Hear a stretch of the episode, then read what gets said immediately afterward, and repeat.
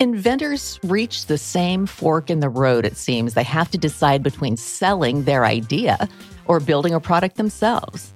There's no easy right or wrong answer, and both licensing and manufacturing can be profitable. It comes down to goals, investments, and what you want from your business career. If your idea is ready to market, but you're not sure whether you should go for licensing or manufacturing, stay tuned. Today on Biz 503, we're covering the pros and cons. I'm Kedma Ough, director of the SBDC Mount Hood Community College, and I also lead innovation for our 19 centers. And I'm co hosting with Rebecca Webb, founder of Portland Radio Project. With us in the studio now, Steve Davis, a partner at the law firm Davis Wright Tremaine. Welcome, Steve. Thank you. Glad to have to you with us. Tell us a little bit about Davis Wright Tremaine's role in the licensing versus manufacturing arena. So, by way of background, Davis Wright Tremaine is a full service, large law firm kind of headquartered in the Pacific Northwest. And if someone was coming to us with a question of this kind, uh, they would tend to be approaching us on the licensing side of this equation. And what they're doing is they're coming to us saying, we are going to outsource the development of our product. And in connection with that, there are going to be a number of legal terms and conditions and we're going to ask you to review that for us, make sure, you know, this agreement's in good shape and we're adequately protected. So we've got a game maker on today, and we're mm-hmm. going to introduce her in just a few minutes. But is that the sort of person who might come to you? Yes. Uh, in fact, uh, I have a um, video game company that publishes titles with third parties, and so they would come to us with a publishing agreement, and that that agreement is uh, an, an agreement where a third party is going to take on the responsibility of actually uh, you know, publishing the game, of promoting the game in some way, and the company is going to basically see a royalty payment for the copies of the game that are sold. So, can you give us a sense of what you look for when you're working with clients who want to have a licensing deal? What are some of the factors you want to pay attention to?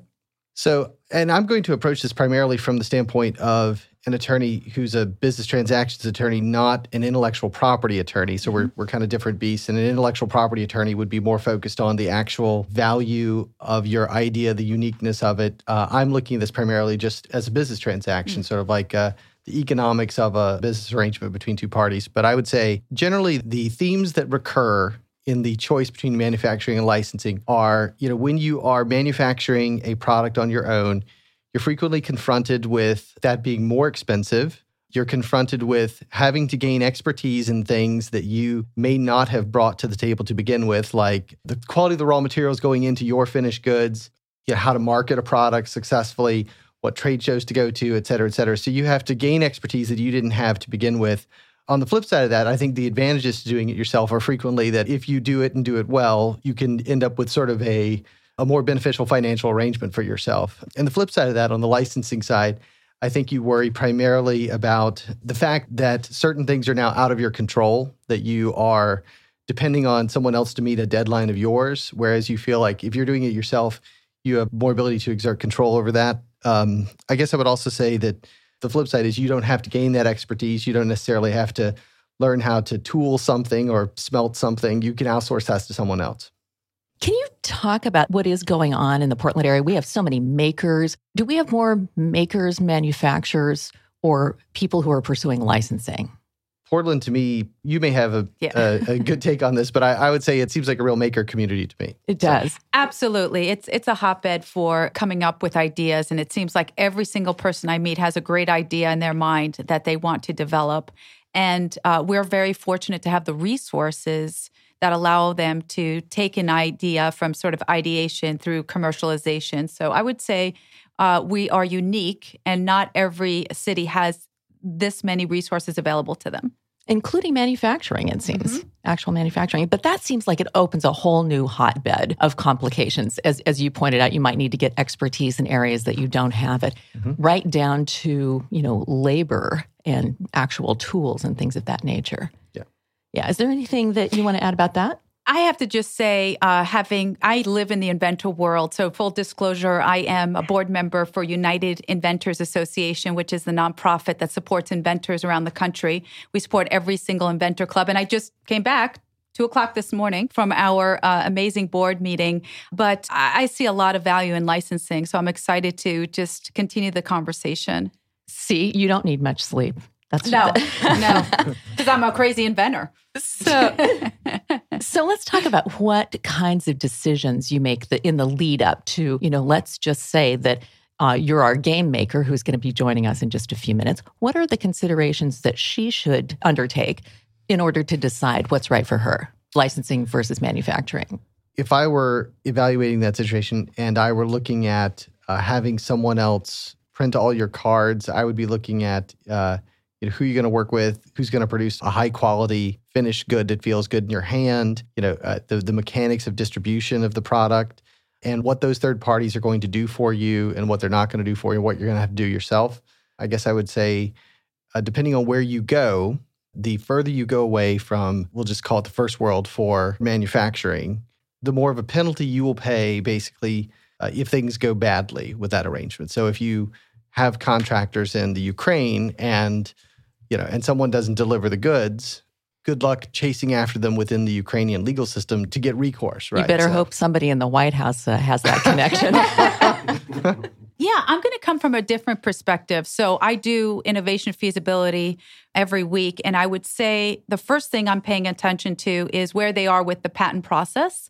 Because if I'm thinking about at least consumer product, which is where I focus a lot, consumer product licensing, you know, a lot of times to get that licensing deal, they want to know what skin in the game you have. So, do you have a patent pending? Do you have a patent issued? Is there anything novel about this idea?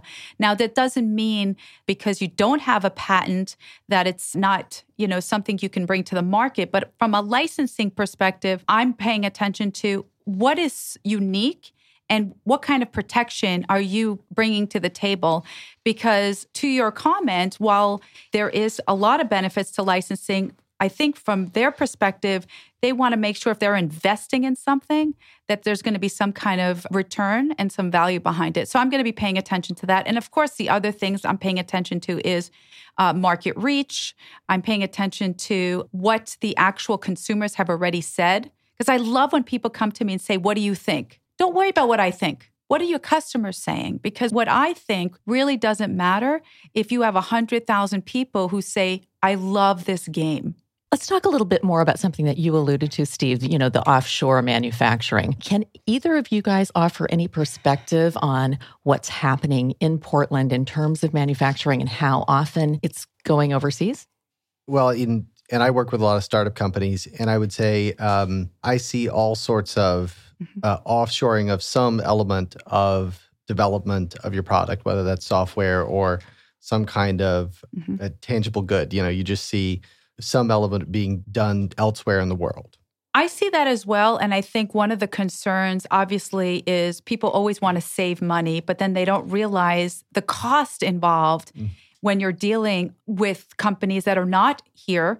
The other thing is there may be communication challenges. You know, often I've seen barriers where they may be trying to communicate something, but what they've communicated is not what they receive. And the third thing, which scares most inventors, is the copycat situation. So here you have a protection in the US, you've sent something overseas, and all of a sudden you see it's being now produced in a different way in another part of the world.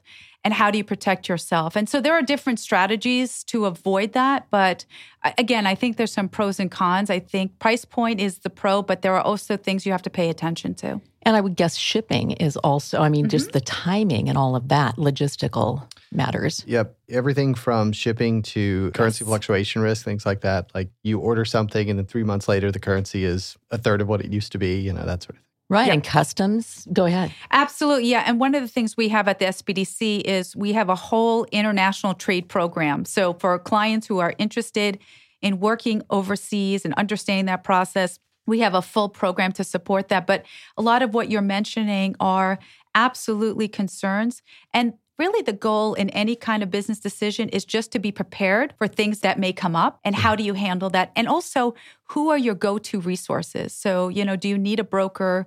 Do you need someone in that country that is going to have your back? I work with a phenomenal uh, company that all they deal with is manufacturing in china. That's all they deal with. So a lot of resources but it really comes down to does it fit your business model I'm curious if you have any practical suggestions for people who are doing that. So, does it matter, for example, to physically go to that place and meet Great with question. the people in in person? That's a great question. And while I would love to say yes, I would say that there are individuals who do that already. I'm going to call out Edith Tolchin. Um, she is a national expert and she's had wonderful relationships with manufacturers, but also look to Business Oregon. Business Oregon has established relationships with many manufacturers outside the country specifically for that. So they've gone to a lot of locations to see and vet if it's legitimate. And also, I have to say, I love Alibaba. You know, it's international, and there's many ways you can um, go on to that site and decipher whether they've had a review, what the reports look like. You know, so again, we have to weigh how much money that inventor has. And if an inventor came to me and said, "Look, I only have ten thousand dollars. Should I spend five thousand going to the plant?" No, absolutely not. So again, it depends on where they are and what's at stake and how much they have to invest. So, no one size fits all mentality. That's pretty obvious. We're going to get more into the details of licensing and manufacturing coming up. We're going to meet our game maker right after a short break.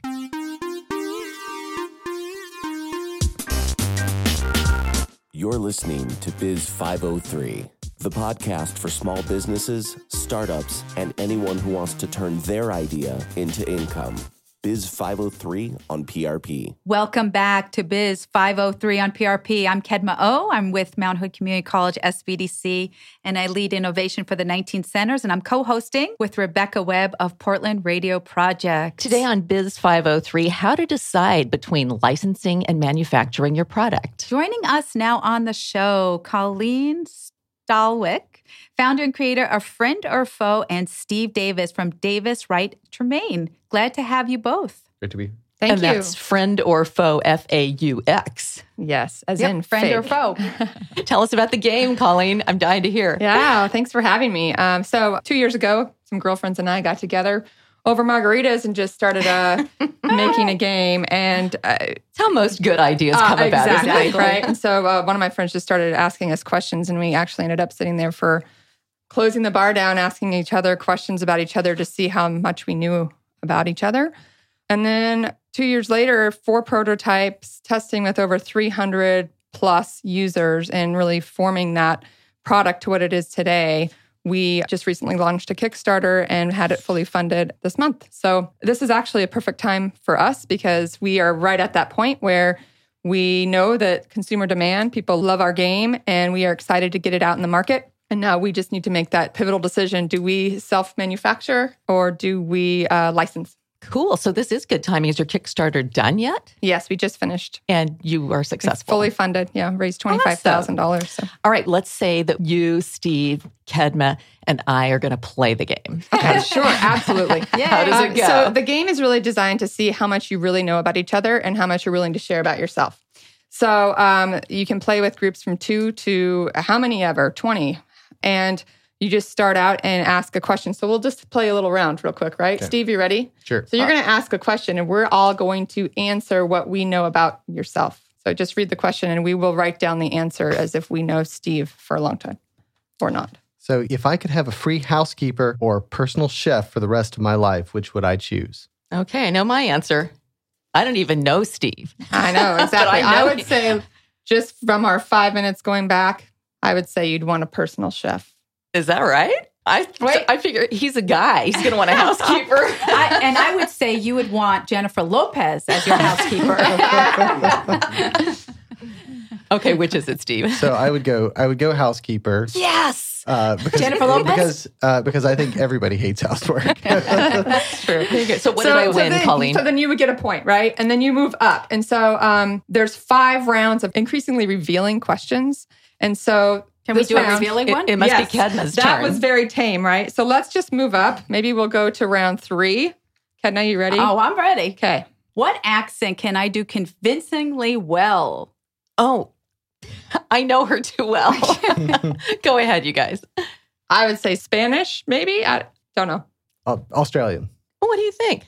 Do Spanish or Australian? I cannot do Spanish. Oh, or you Australian. can't. Okay, Uh, so maybe I don't know you that well. I was going to say like something Middle Eastern, you know, Again, like I need Persian. better. I need. Yeah. Yeah. I'm from Israel, so I could do Okay, Hebrew. there you go. So that's a prove it. So there's a prove it feature on Oh. there. So some of the cards have prove it. So you'd actually I have could to. she would actually have to prove, Prove it. it I could there. say Shalom Manishma. There we go. Quite convincing, no? Yes. and so the game's really designed. I mean, you go up increasingly, and it's just about funny moments that we all experience. Um, okay, are we ready for another one? Do I get a Round card? five? Yep. Okay, let's see. Rebecca. Do the, And these do the, these are uh, radio appropriate Do the- ones. do Just the- FYI. do the rounds do the rounds correspond with the number of drinks? Is that the Yeah, idea? exactly. So- Well, that is what we learned. Is uh, you know people were loosening up a little bit. They were okay after a Wow. couple I love this. Okay, which ex have I stalked the most on social media? Oh my god. Uh, should we do multiple choice? Was it my middle school When- when- boyfriend, can high we- school we boyfriend, or college boyfriend? recuse boyfriend? ourselves at some point. yes, you So- can skip. so I would go with a college boyfriend. He's saying college. What do you say? I'm still stalking, so I, I'm not going to disclose. Okay, who do I you would think say I- you you're uh, middle school. Okay, you guys, Wow. Steve is the winner because I stalked my college boyfriend for 37 years. It's, What? it's just been recently our anniversary. Oh, that's that's awesome. so you get That's a point, Steve. I awesome. love I this love it. game. That's how you play, and everyone gets to play all the time. And it's just about really um, having face to face interactions. As we all know, we're all buried in our phones all the time. So it's about opening up communication and having fun and recalling those funny moments that happen in our lives. that- Yeah, it's it's really terrific. So tell us which path you chose, licensing or manufacturing? We have not. We actually are. It's this perfect timing because we're at a fork right now. We have a couple uh, companies that are interested, and we are in discussions with right now, currently. Um, and so we are literally looking at what they're proposing and going back and forth and doing the evaluation in our head. So, can you share a little bit about what your customers have said about this and how many have you Yes. shared this wonderful Yes. game with? So the mm-hmm. first prototype we did two years ago, and we probably did a play test with over 100 people. The key factor we had there was we just made up questions, and the thing we learned from there was people wanted more risky questions. So your wish is our command. We went there. We had to go into some fun spaces to try to think of some of those questions, but that's what people wanted. They wanted more risky questions. So then the next prototype, we play tested that with another maybe 50 to 100 people. The insight there was um, people needed to ease their way in. So we had all these risky questions now. If you pulled one of these number five questions right out the gate, there was a level of uncomfort at that point. It's like, whoa, hold on a minute. We just sat down. I We haven't even had hardly a drink of wine other. yet, so I'm not going to answer that. So that was the insight to say, you know what, like we need to do these increasing uh, rounds of revealing questions. And so that's where we are now. Um, we also found that the gameplay itself, the points, it's sort of a proxy in a way. Like people, it, it's people like the game aspect of it, but that's sort of um, the secondary thing, right? It's really the key moments and the funny memories you recall are what people really remember and like. But the game keep people engaged, and that competition element, people want to win and they want to play a game. So it's a You know, and as I'm listening to this, I'm so curious to understand your customer profile. I just can't imagine if my grandmother was alive that she'd be doing this as opposed to bingo. Yeah. Oh, right. Okay. Yeah. So that's good. Let's talk about that. So initially, we targeted it toward women at first, right? So it was for us. Um, then when we were playtesting, we realized our husbands and our kids and our partners wanted to play too. So we when we are we targeted last year to go to the Chicago Toy and Game Fair mm. and to do the vendors track there. And at that point we said, okay, let's make three different prototypes and let's see what the industry thinks about which direction we should go.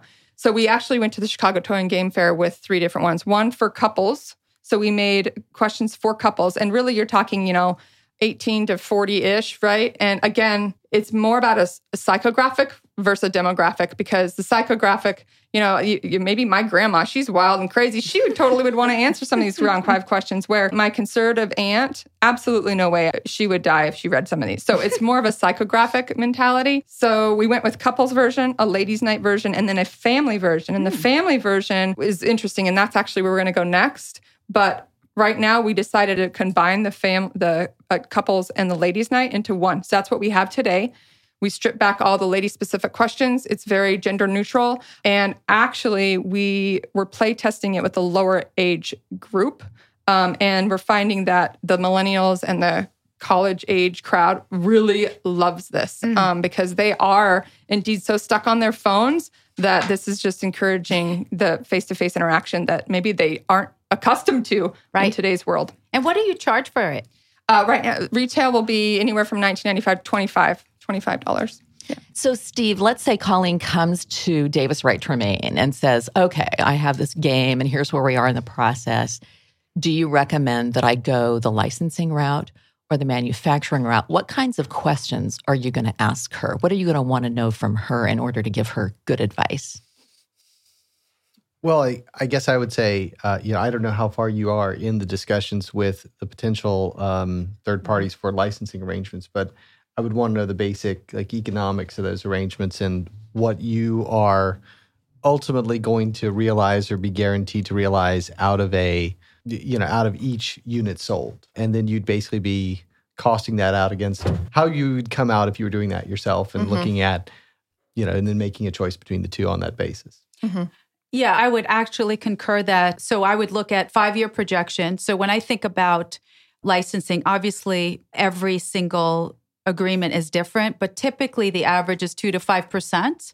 Sometimes could be as high as 7%, but let's say range three to 5%. I'm also looking at your price point. So I like that you're at $19.99 or $20. Um, I'm going to look at minimum units that a potential company is going to take on. So uh, I work with a phenomenal company in the houseware uh, industry. I'm going to call him out, Warren Tuttle. He's an innovation uh, specialist, but you know his company usually looks at scaling it up to fifty thousand a year for units, and they generally do it at a five year. So I would definitely look at pros and cons to that. I would also look at is there going to be a cost to revise that game because as you're building it, you're going to have revisions and you have to incur that cost versus having the company incur the cost. Uh, and certainly, if this is worldwide considerations and you have again a patent here, uh, that could be something you want to think about as well. You know, are you able to scale it uh, from the U.S. to other parts of the world? And can they leverage that? So typically, those companies, if they're in a long term relationship with you, they will often take on the burden of looking at other countries. Of course, that's going to come back to you at some point, right? They'll take it off uh, at some level uh, in terms of cost. But, you know, there's a lot of cost to bring the product to the market and to continue doing that. So I would absolutely do a five year forecast, look at both models. Mm-hmm. And also, one last thing I'm all about lifestyle. So, you know, everybody loves to play a game, but if you're sitting in the back of a warehouse, having to look at each game and talk and deal with employees, you have to ask yourself do you want to do that versus receiving a royalty check in the mail?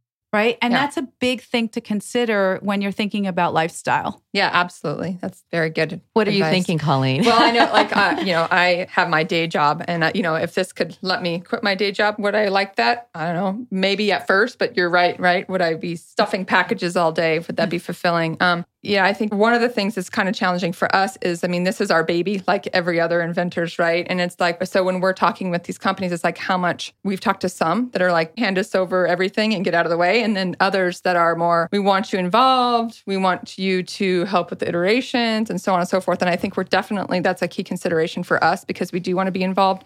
Um, we have a family edition that we want to work on next, and that's part of the deal too. So we want to make sure that they're aligned uh, philosophically regarding that. And from a marketing and social media standpoint, it's really interesting because we've really done a lot of work on our social media and have this kind of fun tone with it. And when we're looking at some of these companies, they're not doing anything with their social media with these games specifically. So it's like, well, what is your plan from a social media standpoint? Because how are you going to guarantee that we're going to sell this game? Because we want you to be successful and us to be successful. So that's kind of what's spinning in our head. Like, what is your marketing plan? What's your distribution plan? What are your estimated volumes that you're planning on targeting for this game? Because clearly you're interested in it. What are you thinking that the volumes could be? And what are your channels? And, you know, like again, worldwide or just the US. Mhm. The interesting thing for us is what we've found in this process is the games, especially board games, are not patentable. That We can trademark. So we've got the name trademarked and we have some rules copywritten, but that's it. So it is a little bit uh, risky in that aspect, but that's just the nature of the beast. So it's kind of uh, first to market. And the, the cards themselves would be copyrighted. That's a written, it's a published work. So you'd have copyright Uh-huh. protection for that.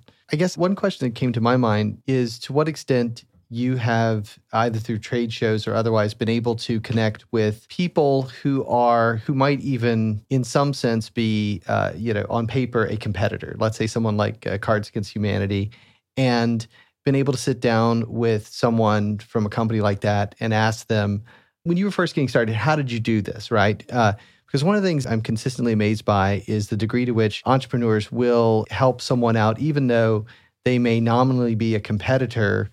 Uh, it's not, in fact, a dog eat dog world. In fact, people are more than happy. They're not going to necessarily open the door for you, but they would sort of say, well, at first, we learned that this was the way to do it. And so we were fumbling around, but then we figured it out, and this is what we did. Take that for what it's worth, but that's how we got there. I'm glad you said that because we've just were thinking about this this last week when we have all these options. Because, like I said, we went to the Chicago Toy and Game Fair. We met amazing amount of people that spanned creators to game executives and so on and so forth. So we are in that process of reaching back out to inventors and people that have licensed games. Also, people that work for the gaming industry and experts to say, hey, what should we be considering here? So that's good advice. Thank you. Is there some middle ground at all on this, Steve, where if she wants to retain a level of control, you know, without actually taking on all of the responsibility of manufacturing, is there middle ground? I guess I guess I would just say you can sometimes outsource elements of what you're doing. For example, if it was just printing thousands and thousands of cards, but you were going to take care of distribution and marketing, you know, you can outsource elements. So you can definitely divide it up. That, that gives you leverage to increase your percentage. I think, uh, and I'm only from personal experience, I think a lot of companies are going to look at exclusivity. Mhm.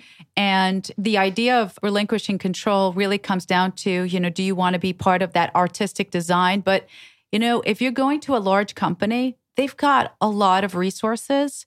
And certainly the way I look at it is you're choosing to marry that business that for that period of time and you have to have that relationship. But i would be cautious about asking for too much because really you're one in thousands that are competing for a licensing deal. And so you have to weigh again what they're bringing to the table. Mhm. um, and as entrepreneurs we always want to hold our little baby because it's so beautiful. And we think that we are the ones that can really manage that. But i think it really comes down to what you said is what are they willing to do to scale it up? And really, for them, if they're going to invest any kind of capital into this, they have to make money on the back end. Mm-hmm. So it really wouldn't make sense for you to kind of fold into their inventory for them to lose money. Mm-hmm.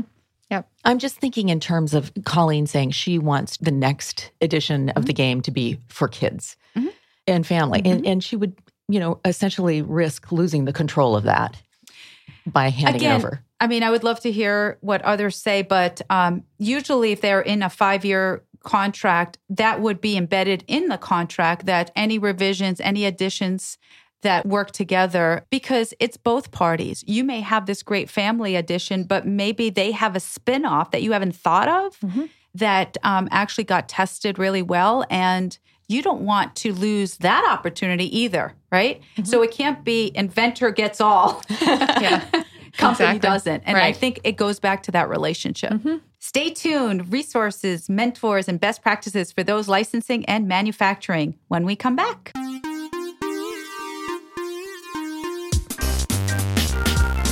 You ready to turn your idea into cash? Or are you already launched and hitting roadblocks? Join PRP each Friday at 1 p.m. for Biz 503, the talk show for startups and small businesses. Welcome back. I'm Rebecca Webb, co hosting today with Kedma Ough on Biz 503. Today, it's been all about licensing versus manufacturing. In this segment, we're looking at best practices, common mistakes, and how to get the help you need to succeed. With us in studio today, Colleen Stallwick, who has created a very fun game that we got a chance to kind of sort of play called Friend or Faux, F A U X, and Steve Davis from Davis Wright Tremaine, the law firm. Welcome back. Glad you. you. guys are here with us today. Does Colleen need to answer any more questions or is she ready to go as far as making her choice on licensing versus manufacturing? I guess I would say, do you feel like you've scoped out the economics of your arrangements licensing versus doing it yourself? At this I'd point? say I'm right in the process of that. So if there's any uh, formulas, tips, and tricks, I'd be love to hear those. Basically, I have a nice little spreadsheet and I'm uh, crunching some numbers and looking at that sort of stuff. I'm curious where the blanks on your spreadsheet are. Are there some unanswered questions for you?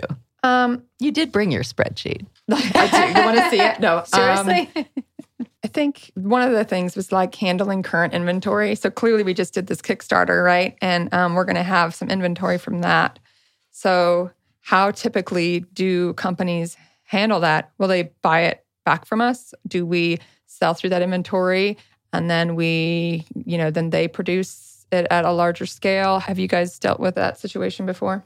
when I've seen uh, inventors or makers of take title to their own product, basically, I've I've been in people's houses where the walls are lined with the product, you know, so that's usually what happens to it. She may be stuck with that. yeah I- think that well you have to f- do your fulfillment for kickstarter. And i do have to call out a little bit of concern with crowdfunding only because i've just back from a meeting you know patent trolls so one of the notorious new ways of copycatting ideas is to go to a crowdfunding platform like a kickstarter indiegogo and you know if a company is pulling in by day two $50000 um, you know, that's probably a hot item that someone wants to take on and re engineer. And then all of a sudden you notice, oh my goodness, that's exactly what I put together. Um, so the reality is, is that if you were under my advisement, I would say there's an economic decision that you can easily determine by your financials, right? It's black and white based on your projections. Then there is the time feasibility, how much time and effort you want to put in and where do you see yourself? One of my favorite inventors, Christine Knapp, invented a new bra, a, a modification of a new bra, and she had it licensed by a very large company. And I call her Farmer Knapp because every week for the duration of that license, she would go to her mailbox on a Friday and pull out that check and just farm the rest of the week, you know, and that was her lifestyle for almost 20 years. So I think you have to decide sort of where that time is. And then the third thing is what's the evolution of you and this business? Is it something you truly see as a business where you're going to be out promoting this? Is it your brand? Is it who you're going to profile with? Or is it something where you say, I really want to be in the business of product development and I'm on to the next idea? So, those are some hard decisions you have to make that are both financially based and emotionally based. Are there some best practices, Steve, uh, when you are ready to move forward with either licensing or manufacturing? What is your initial advice? I assume you have some kind of a template that you sort of begin that conversation with entrepreneurs. Yeah, I mean, for one thing, I would say talk to a good attorney, right? So, but but beyond that, I would say even with your attorneys, you will. You know, most attorneys want to try to start with an agreement that is, you know, one degree off from something they did before, and uh, sort of take that and tweak it, modify it to give you an agreement that'll work for you in this circumstance. I guess I would say that frequently when you're representing the entrepreneur, which is usually you know what I'm in a position of doing, uh, you and you're doing a, a licensing deal of some kind with a with a large third party, you frequently have to look at an agreement that is produced by the other side, and you will see you know 30 things in there that are objectionable. You know, five of which would mean that if they stayed as they were, you probably wouldn't do a deal with this party, and then 10 that are quite awful, but you know, perhaps you could live with them. And then you have to sort of pick and choose which ones of those you're going to stand and fight on and which ones you're not going to. Yeah, I agree 100%. When you're at that licensing deal, I always stress get a licensing attorney involved. Now, the truth be told, just because an attorney's involved doesn't mean the negotiation's going to go the way you want, right? I mean, a company can just pull out. Um, and there are certain things that I would absolutely say should be no deal. A client of mine developed an amazing ultrasound gel after going through the process of pregnancy and hated the gel. Um, It's we were- generally too cold. very cold. But this was a really cool gel that absorbed into the skin and had um, nutrients. It was really awesome. They were at the final stages of the licensing deal, except the contract read that if there was any liability that resulted from the use of the ultrasound gel, the inventor was held responsible. That was a deal breaker because you know there was just no way that that inventor could take on that kind of risk and it was quite surprising for our team but it certainly was something where the attorney said no deal Yeah. so again i think that i always look to the attorney to sort of give that guidance but then you know you get to make the final decision Yeah. Definitely. Is that the sort of thing that you encounter, Steve? Those kinds of, of one sided terms. right. yeah, sure. Yeah. Yes. And what is your advice in that case? I mean, obviously, there's negotiating that takes place. Yes. And so I guess I would say when I look at these things, I'm always, uh, you can have a great many things to object about in someone else's one sided agreement, but I tend to try to. To stay focused, uh, and I would recommend anybody evaluating that agreement stay focused on the things that are most material economically to you. And so that would be just the some basic things around sort of the guaranteed payments, the the royalty payments, things that get counted against that, things that get charged against that, just what the payment terms are in terms of like if they have money, how long they will hold on to it before actually delivering it to you. And then what protections are in that agreement for you in terms of your limitation on your liability and what you're agreeing to indemnify that company for.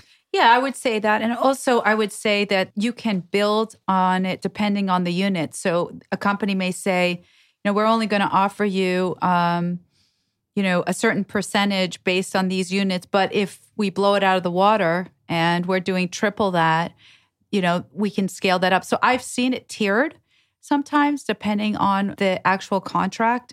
But, you know, the other thing is is just going back to those minimums, making sure it makes sense and aligns Mm-hmm. uh, because you know two percent of a thousand is not worth anybody's time. Right. So, uh, but yeah, I think to your comment, there's a lot that can be looked at. But at the end of the day, if the one-sided term, if you negotiate everything on it, you could easily just lose the potential deal. Right. What would you say is the average length? I mean, because does that vary so widely uh, of a licensing? I've seen Deal. five years, and then I work with a company right now, um, calling them out, NCH, who um, they do phenomenal work in innovation. Uh, but I think their terms are as ten years, so they're all about long term, long relationships. Um, and uh, actually, they licensed one of the products we worked with, Okay. so I see it varying. All right. What about it, Colleen? Were they able to help you today? Yes, absolutely. I, like I said, I was so excited to to be here because I think we're right in this moment right now. So um, your advice is great, and I think it just helps us frame up, you know, where we want to go. I mean, just thinking about the lifestyle and all of that, all of that is really helpful. Um, you know, the one other question that I want to pose is when thinking about trademark. I mean, we have ours trademarked here in the U.S. One of the companies is talking about worldwide. So, how do you reconcile that? They have to do that, or is that something that any thoughts there? So, I mean, I would say tend to look at where you're likely to sell the product. So, if you're going to sell, say, in the United Kingdom and in Australia, you know, perhaps pursue trademark there, but not in jurisdictions mm-hmm. where you're not going to sell the product. Yeah, I agree. Final questions, comments? Okay, then I have one last question for Colleen. Okay. Which ex have you stalked most on social media? Let's see. Probably all of them at some point. I'm pretty sure. she answered. It was strictly rhetorical. and actually, before social media, it was just you called and you hung up. Yeah, Let's be honest here. so true. Well, at least she's a good sport. Well, thanks, Steve and Colleen, for being on the show. It's really an exciting show for us. Thank you, Rab. Thank you. And hopefully, uh, you guys will come back and give us some more great business advice. Meanwhile, next week on Biz 503, back to the basics. We're going to cover how to build a smart, successful business from the ground up. Thanks so much for joining us on Biz 503 on PRP. Have a great weekend.